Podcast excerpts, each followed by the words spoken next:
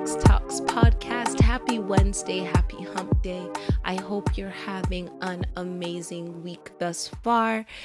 And since we are halfway or over halfway, rather, through the year, I just wanted to bring you a little mid year reminder.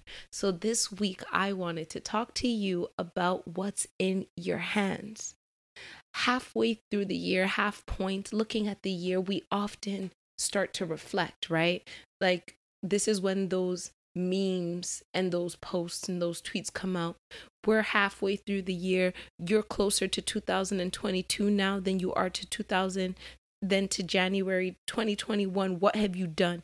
If you haven't accomplished nothing, you are nothing. Blah, blah, blah. All of this fear mongering, unnecessary guilt at the end of the day, nobody knows your circumstances or your situation.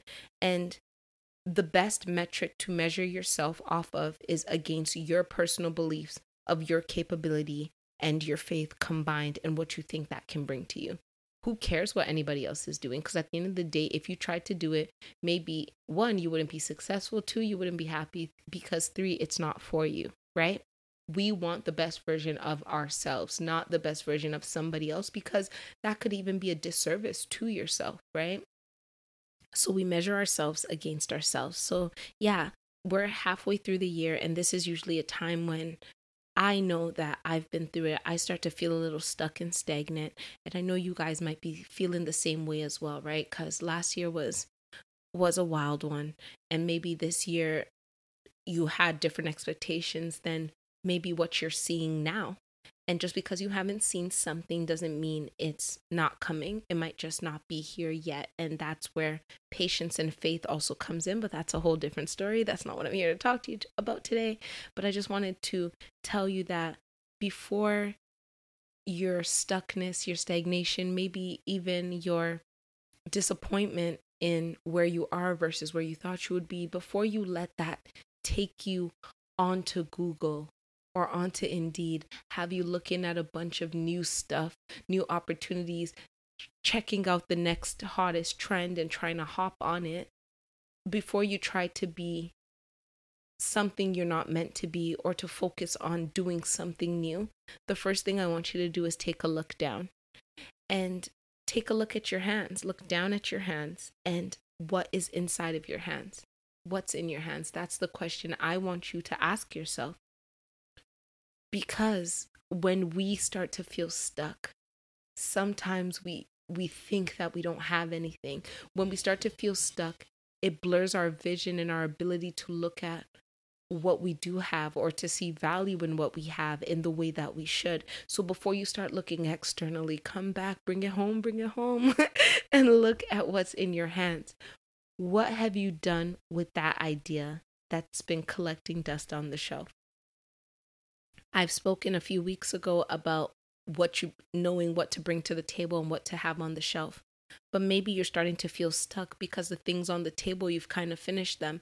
And instead of staring at an empty table or going out to do some groceries, how about the thing on the shelf? How about the thing in the fridge? How about that thing that you thought that you would work on, but for whatever reason it fell to the back burner?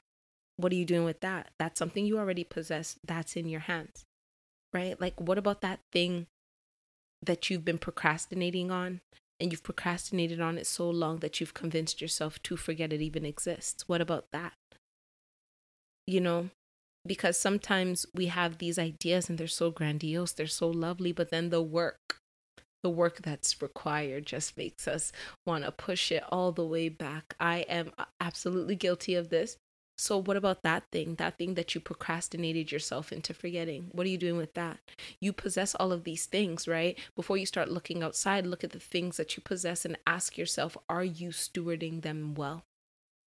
And if the answer is no, it's time to get to work because we want all of this stuff. But if you get all of this stuff before you get the skill required to take good care of it, you are going to end up squandering blessings. You're going to end up wasting your blessings because you want more than you're willing to work for. And I don't want you to be out here wanting more than you're willing to work for, getting a bunch of stuff with all of this potential that just gets thrown down the drain because you're not willing to put in the work to sustain it. Like, I can almost bet that you already possess things. But the problem is that you're not seeing the value in them. They're old, they're mundane.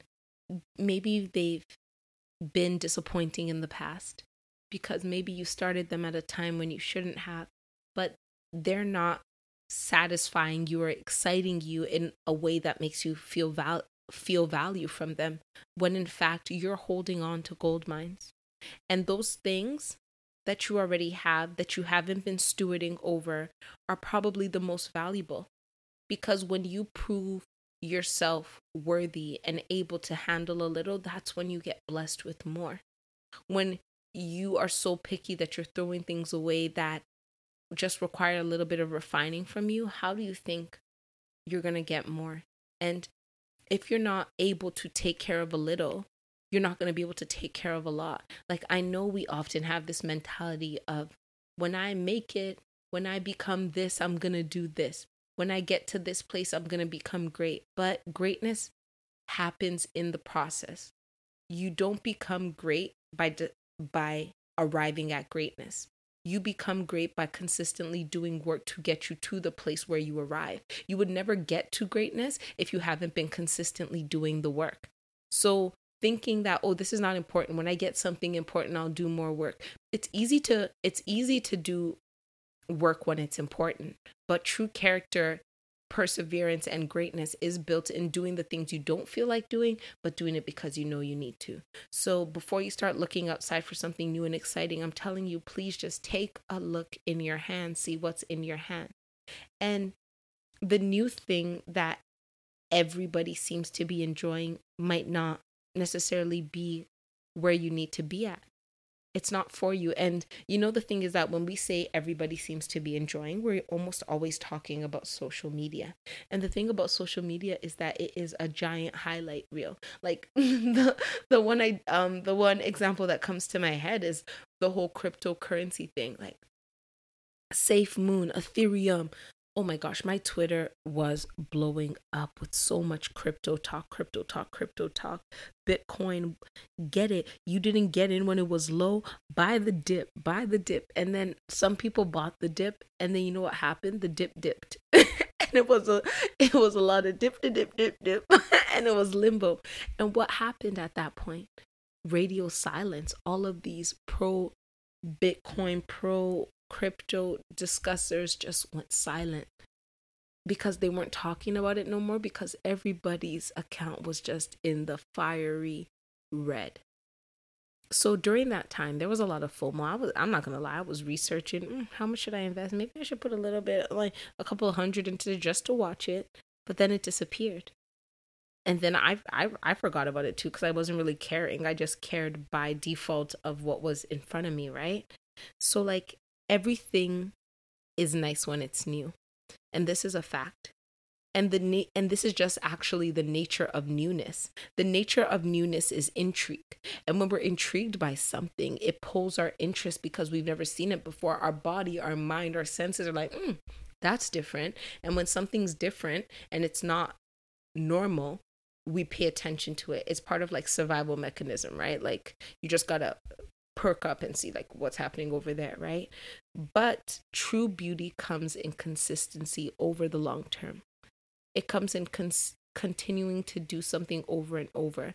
And it's definitely not exciting day in and day out. I'm not sitting here and vouching for that because that would be a lie and I'm not a liar. Um but what's in your life that's been good, like the things that are in your life that have been good day in and day out, how many of them are interesting? Day in and day out. But they're good they're stable right? And like this is just going back to the conversation about like the word good right? Good is a foundation. And when we look at the things built on top of a foundation those are much more exciting phenomenal brilliant exhilarating. But if they aren't on a foundation of good it's not even going to be worth it because your foundation is where things start and end.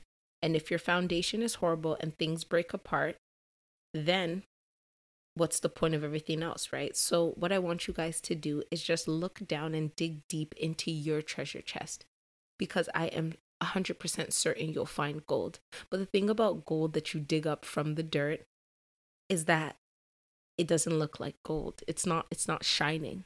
So take that gold, that idea that's been on the shelf and work it through, refine it, polish it and make it its best presentation of itself, help it reach its full potential. And then you'll probably find more value and satisfaction in it because it's it's shining now it's bright. But like when it's giving you dirt when it's giving you work when it's giving you this is this ever gonna shine? You're not gonna see all of that right? So yeah. Thank you guys so so so much for listening. Have an amazing week and i'll talk to next Wednesday.